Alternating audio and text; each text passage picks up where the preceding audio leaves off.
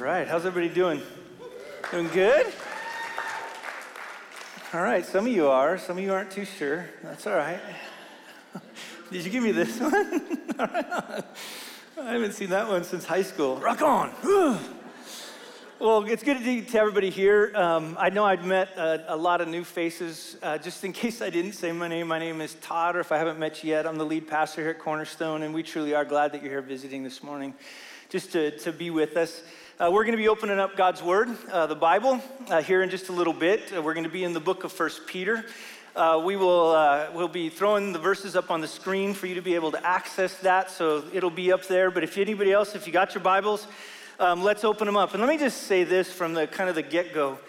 One of the reasons that I think it's good for you to have your phone, your iPad, your, um, your, your old school ancient Bible um, if you guys remember those things called books that would open up and there were pages? Yeah, they were incredible. That's so old. Um, but the reason I want that is that, first of all, here's what I believe. I really do believe that in, in the book of Acts, it talks about this group of people called the Bereans who were considered noble minded because they searched the scriptures daily. Uh, I, I, do want to always bring God's word to bear in your life, but I want you to go look for yourself. I want you to not know just what I think, but I want you to know how to think through God's word so that you can love and follow Jesus too. So if you don't have a Bible, we'd love to be able to get you one, or you can, you can get one uh, as an app um, um, online. So yeah, there's a little plug for that because we're going to be talking about more about God's word as we keep going through this. But where we've been in First Peter, just to kind of catch everybody up, is in chapter one, we talked about this idea that all of us in here, Peter gives us this identity of an elect exile. Now, again, those two words were kind of hard to sort through because exile means that I'm someone that doesn't belong. This isn't my homeland. I'm in somebody else's homeland.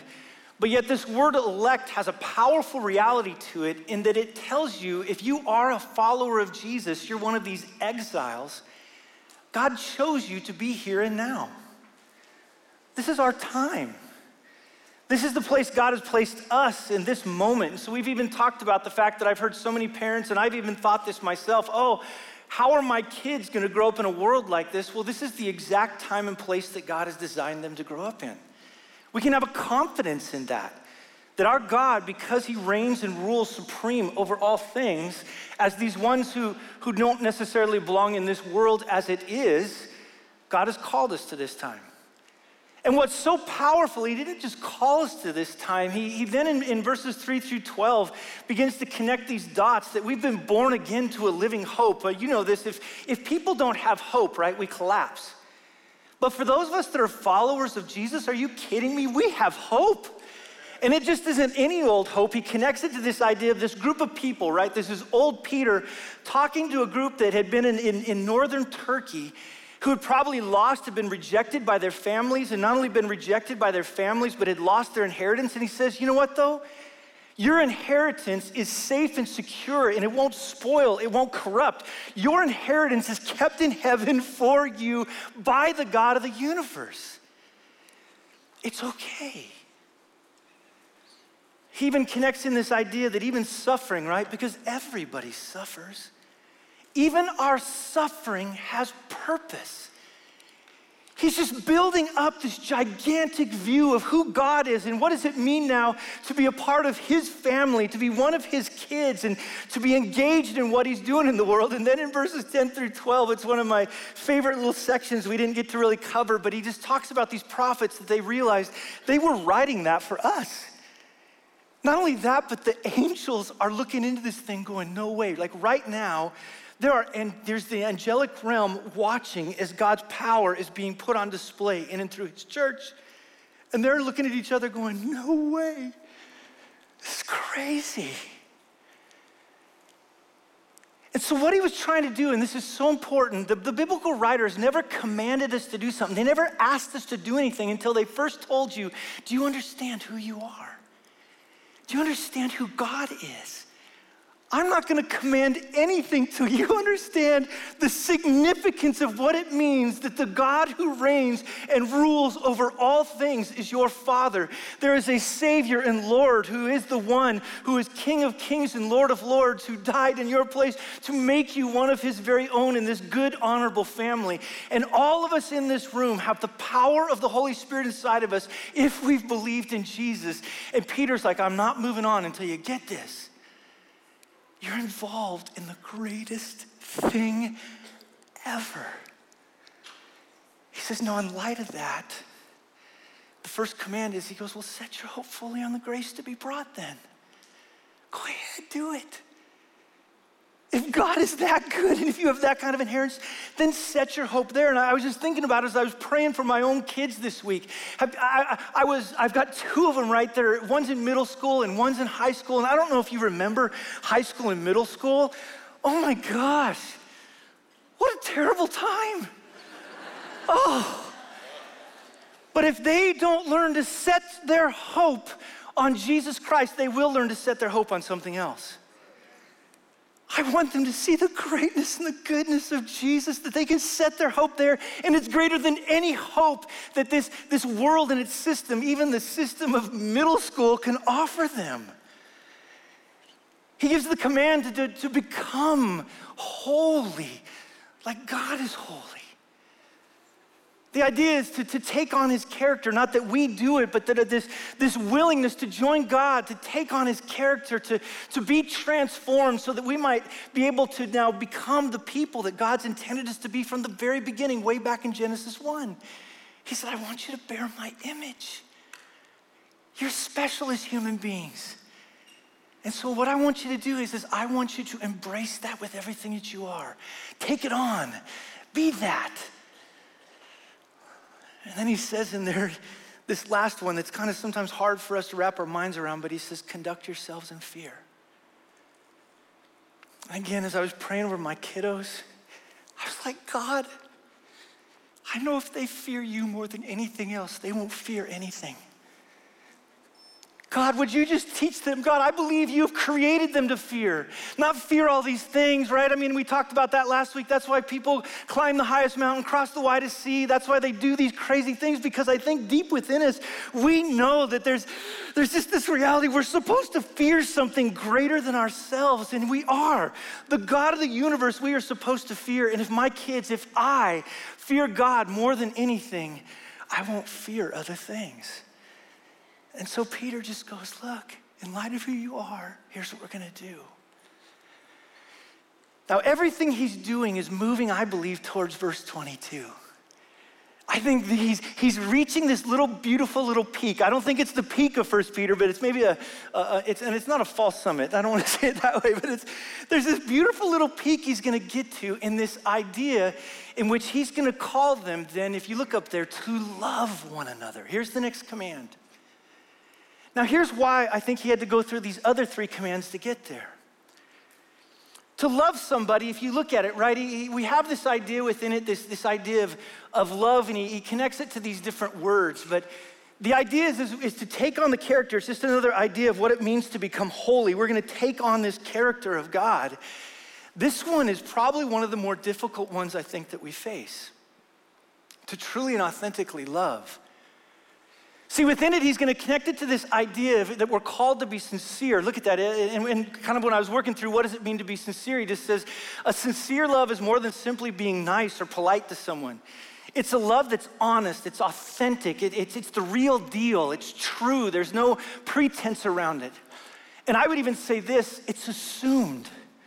It's assumed because in it we have to believe that not only has God loved us, is loving us, but he will never quit loving us. That a person that truly now is able to love in this way, he says they're going to be sincere deep within them because they know they are loved so deeply. They can truly now be people that it just spills over in other people's lives. It's important that, that we go back to this idea, though, that, that we have to have set our hope. We have to have, we're working on this idea of becoming holy. We have to be these group of people that fear because all those things kind of have to be taken care of in order for us to love like we're supposed to. We need to get to that kind of love. He also calls it brotherly. A brotherly love is a familial love. It's a love that sees the one being loved as one who is like me. It's a level playing field love. In other words, we, we all now come in here, we're, we're, we're brothers and sisters in Christ. There's no one of us better than the other. It does not look down on the other person. They too are a desperate kid in need of God's love like me. It comes from a great sense of seeing that we're in the same battle. And one of the people in sermon prep this week goes, It kind of sounds like a band of brothers. Now, in it, the, the author of it, Stephen Ambrose, had this statement that she sent me. She goes, Oh, you got to read this. It says, They found in combat the closest brotherhood they ever knew. They found selflessness. They found they could love one another or the other guy in their foxhole more than themselves. They found that in war, men who loved life would give their lives for them. What Peter's calling him to is this, this type of love. He, he connects it also with this idea of earnest. He says in there, okay, in light of who you are and in light of the love of God towards you, I want you to have what's called it, the word literally means to stretch, a love that's constant, it never quits. It's a love that is looking to love, not for love, kind of like the song says back in the 70s looking for love in all the wrong place. I'll be in Moorpark next week. It's an attitude of love that doesn't wait for loving opportunities but creates them. And here's the one I loved when I was looking through this word it's an unprotected love that doesn't seek to protect myself from potential pain. I loved that. It's that love that just keeps going back in, knowing that in the end, we, we, we can potentially get harmed even. The last one is this a pure heart love. A pure heart love is a love with no mixed motives. It's singular. It's a love that has a single motive of wanting the best for the one being loved in that moment. Instead of being poisonous to relationship, a pure heart love brings life. He says in there, that's the type of love I want. And 2 2, he bases it around having been purified. Now, here's what I want you to see. Oh, no.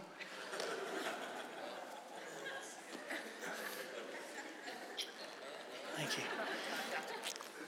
you. Welcome to Life with Todd. Here's what I want you to see, though.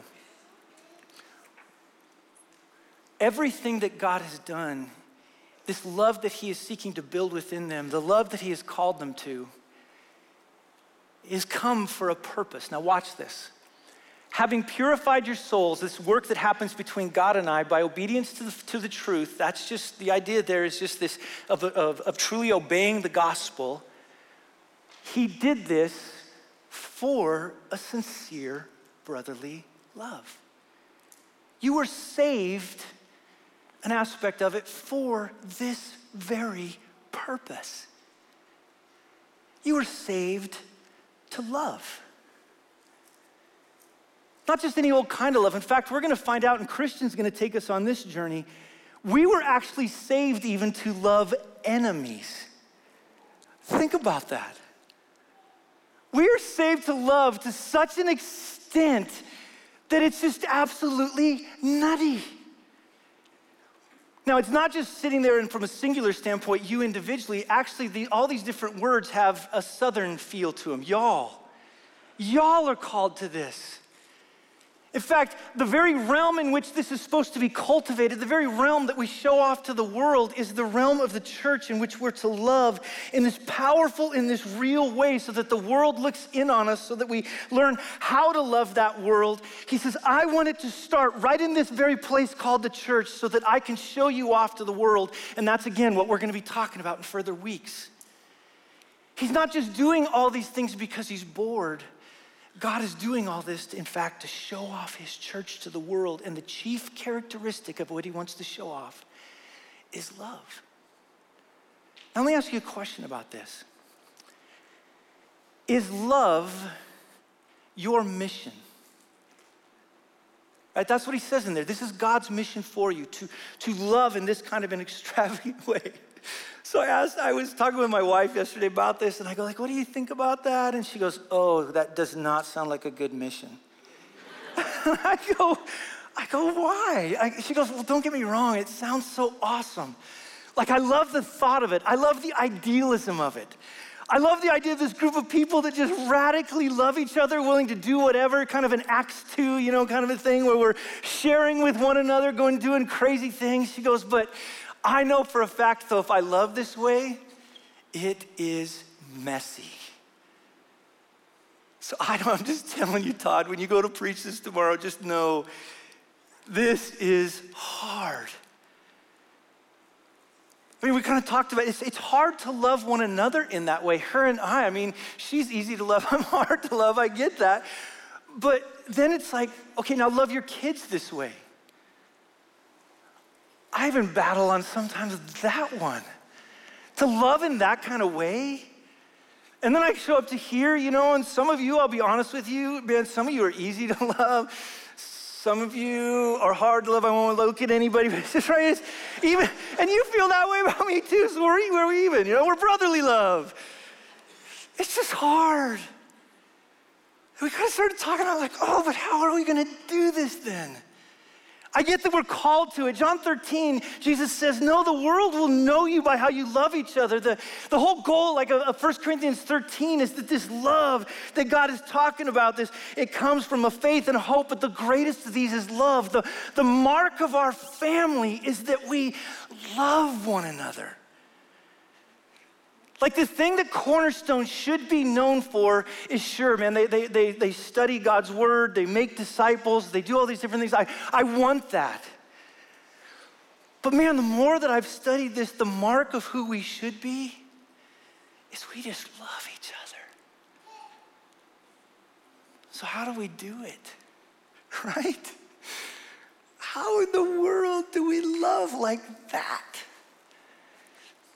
Well, the very next verse tells us you've been born again. You're different. See, when, when, you, when you came to know Jesus, whether you knew it or not, they, this idea of being born again is we, we took on a new DNA. We took on new genetics.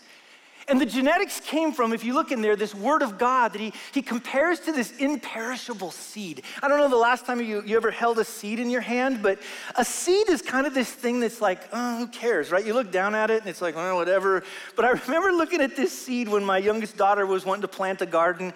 And here's how my mind works, though this, my, my, my kind of science mind.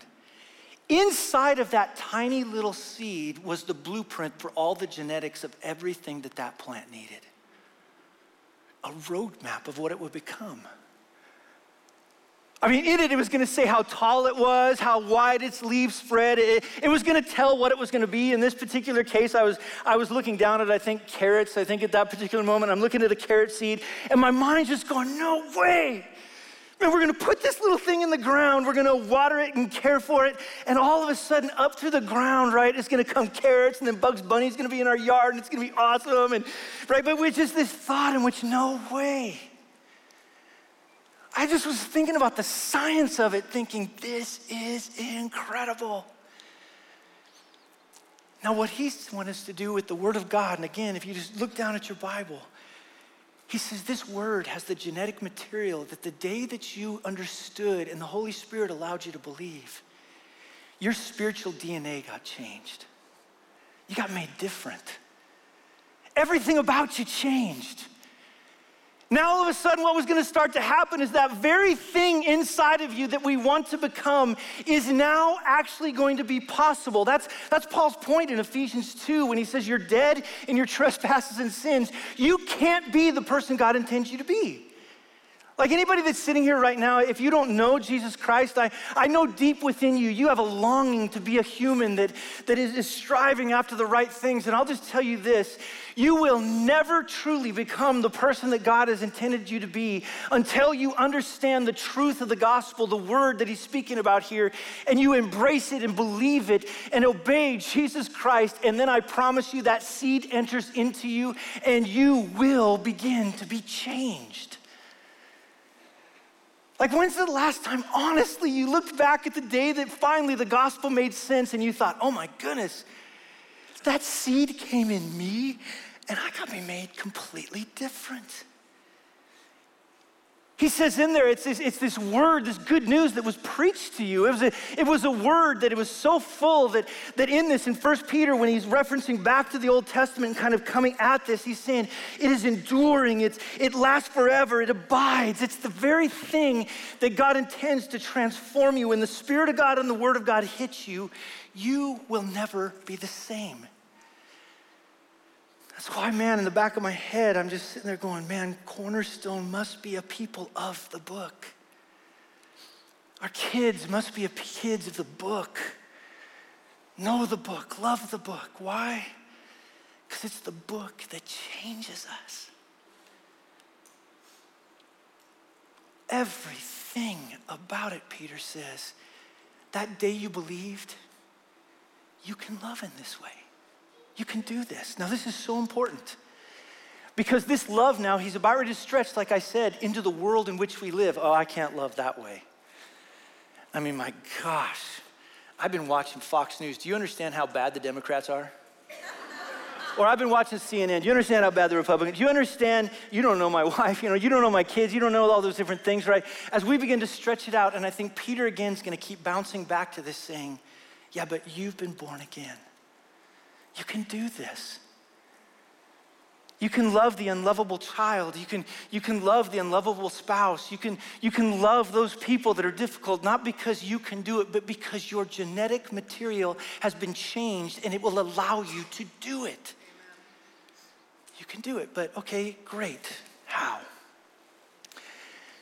Well, what he's going to do next is he's going to tell us the very thing, the very same word that got genetically implanted into us, that transformed us and made us new, is the very same word that we need to continue to be babies and long after. I love that word. It just means, if you can imagine for just a little bit, a little baby. Um, my wife and I had a lot of little babies, and, and I'll be honest, she wishes we could have babies again, and I'm really glad we don't have babies anymore for a time. Because, man, when those little babies are hungry, what do they do? Oh, red faced, right? Until that bottle gets into their mouth, they are just, ah. they, and here's what it is they long for the bottle. See, I think we as Christians, when we see God's word, we should be like little babies that we cry and moan until the word gets in front of us and we get to consume it like a baby does milk. We're created for it. He, he talks about it being the pure spiritual milk and the ideas there of the word. He's connecting a long thought that he kind of works it through there. But he says in there, that's how we grow up into our salvation. That's how we become the people God intends us to be. God's word is, is all of us now and again, whether it's spoken to us, taught to us, uh, read, whatever it might be, as we engage within it, God's people just grow. That's why we, we tell you spend time in your Bibles and spend time hearing God's word, uh, listen to different things. The more that we begin to capture this, but here's the key thing the more then that we begin to live it, because we have to practice it, here's the term you begin to grow up. But there's a key here to it, though, is that you have to be careful of. It's in verse one. Now, you know this. If I'm holding a little baby, right, and I've got this little baby, um, we, we had a lot of little ones that came to our house, and, and a lot of them were, in fact, I think most of them had a, a past of being born addicted to some drug. And I, I can't remember, is Lisa here? Where's she at? If she's not, I'm going to feel really bad. Was it meth? Is that the one they don't like to eat? Sure. Just go with your illustration, Todd. I think it was meth. But literally, you'd have to wake them up. You'd have to force them to eat. Why? Because they weren't well, they were sick. Now, what Peter's going to say is, is there's a way for a church to get sick. Well, how is a church get sick? Well, he says in there that a church gets sick, and that's why we need to put it away when we have all malice, all deceit, all hypocrisy, envy, and slander within us. The idea then of malice is, is just this idea, this willingness to just do evil to the extent in which you are just angry at that other person and you're gonna harm them. One day I, I came outside and I'm watching, and one of my children had been pestering one of my other children, and the child that had been pestered, all of a sudden I saw that child and just fire came into them. And that child grabbed a big stick with the intention of destroying the child that had been pestering him. Now, part of my thought's like, well, that kid deserves it. it's called natural consequences, but then I thought I should parent. and I screamed at that child. That child looked at me with fire in that child's eyes. That child had malice, just deep anger. Let me just say this. One of the quickest ways to kill our hunger for Jesus Christ, one of the quickest ways to kill a church's hunger for Jesus, is a church that is angry. We can't be angry. I mean, I just watched me, myself, I watched so many others that this last 15 months, we've just been angry. We've been angry about this and angry about that. I mean, it's bad enough. We live in Southern California.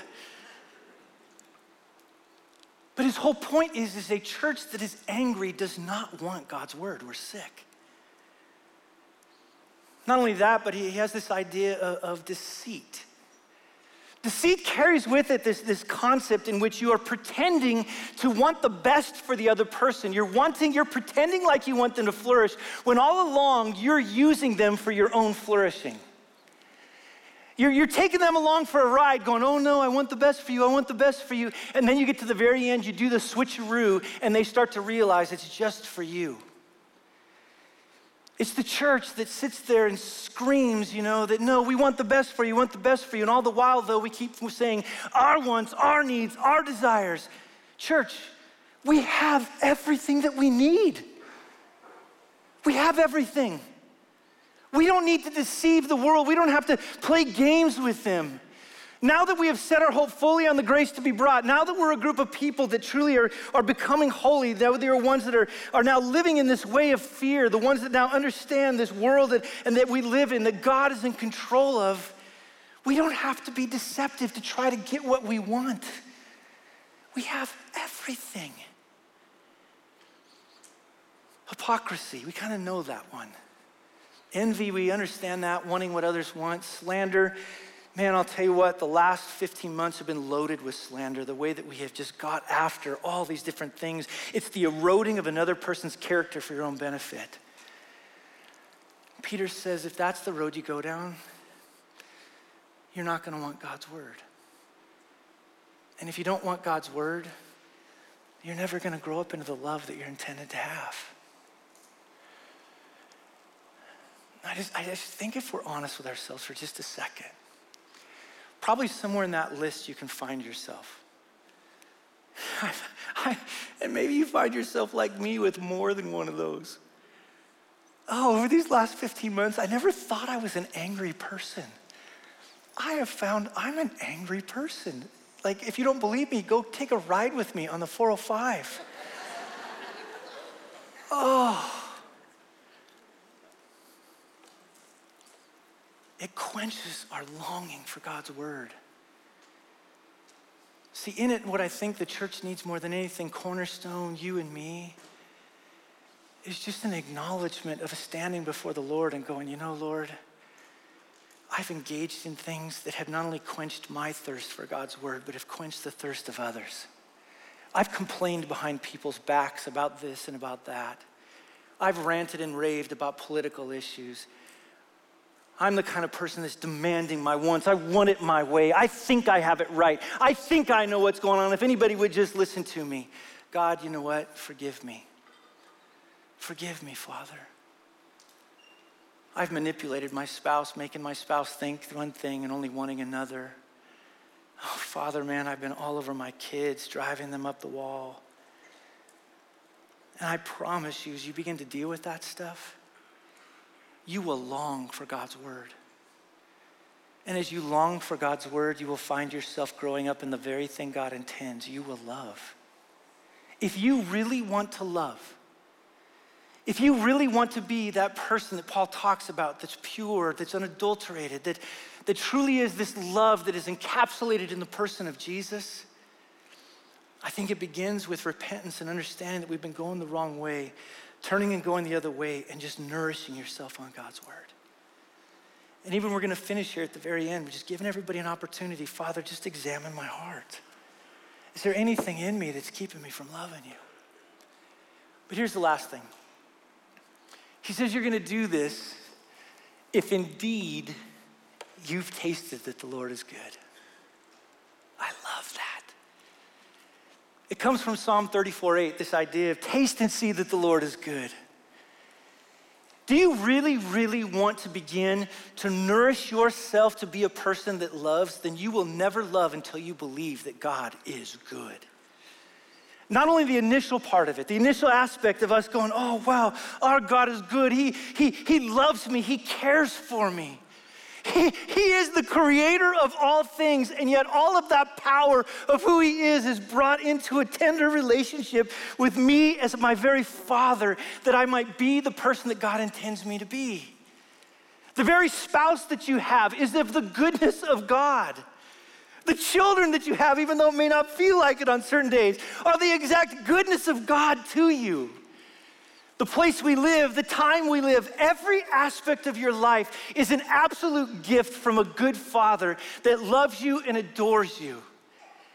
But you will never long for him. You will never grow into this love that he's talking about until you believe this God is good. So that's the next question I have for you. Do you believe God's good? Do you, honestly? See, if you believe God's good, you won't complain about all the junk anymore. Now, we're going to, right? Even though we don't mean to. But we complain because we don't believe God is good. We get caught up in all these different things because we don't believe God is good. We, we, we have to, as, as God's people working together, one of the best things that we can do for one another is just begin to nourish one another that God is good. We don't have to complain with each other and, you know, begin to wrangle with each other. We just have to come in with a reminder of the goodness of who God is in this world. Not only is He good now, but I promise you, He is even good into the future. He will never quit being good. Our kids need to know that. Let me, let me just talk to you, those of you that are high school and middle school students in here. Just, just listen to me for just a second. This world is going to be telling you that it is good and go get your good stuff. Go after with everything that you are. You're going to have friends that are going to convey to you that there's, this is good and that is good. But I promise you, once you have truly tasted that the Lord is good, once you truly understand how amazing He is, you won't want anything else. Don't settle for the crumbs that are thrown from the table of the world as it is when you have God who is offering you a banquet of his goodness. And once you have tasted how good that God is, oh, you will go and you will soak up God's word because you find God in there. Don't settle for anything less. So here's how I want to finish. I'm going to bring the band up, and we're just going to slow down for just a second. I've tried to leave plenty of time, so don't worry, you don't have to be in a hurry. I want you to just ask basically two questions. The first question has is Do you believe that your mission is given to you is to, is to, to go and love like Christ has called us to love? That powerful way that we were referencing. And then the question is do you?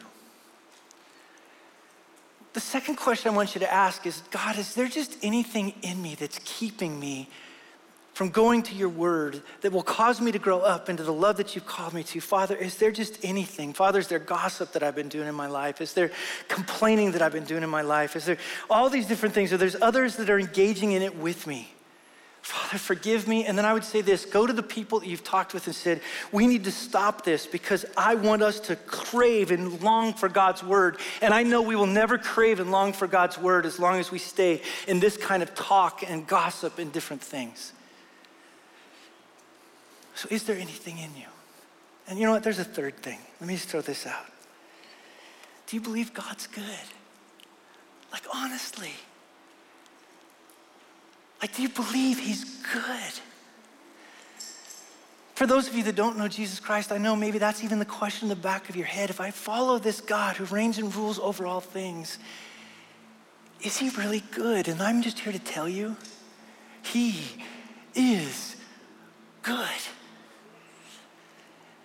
So the band will just play for a little bit. The time is yours. If anybody wants prayer right now because you're struggling, loving, you're, you've been finding yourself maybe in sin, anything, I'll be up here. I'd be happy to pray for you. There's elders over here. I know they'd be happy to pray for you.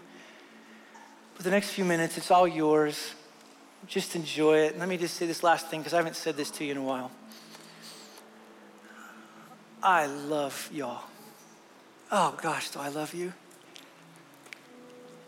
This week, as I was praying for Cornerstone, so many of your faces came to my mind. You're my family. You're the ones that I want to walk with and be with. And I want that for this church. I think Peter's telling this group that was just hurting let's not play. Like, let's go do this. Let's get after it. And the place it begins, let's love one another earnestly from a pure, pure heart. So, Father, right now, through the power of your Holy Spirit, I give each and every person to you. Father, would you teach us as a group of people to love earnestly with a pure heart? Father, would you teach us, teach us to put away things like malice and hypocrisy and all that stuff so that we truly might be babies that just long for your pure spiritual milk? That by it we might grow into the people that you intend us to be. And Father, every one of us in here that know you, you've shown us you are good. Father, we believe you want to keep showing us you're good. May Cornerstone be a church that believes it wholeheartedly. You are God, our good. And ask all these things in your Son's precious name. Amen.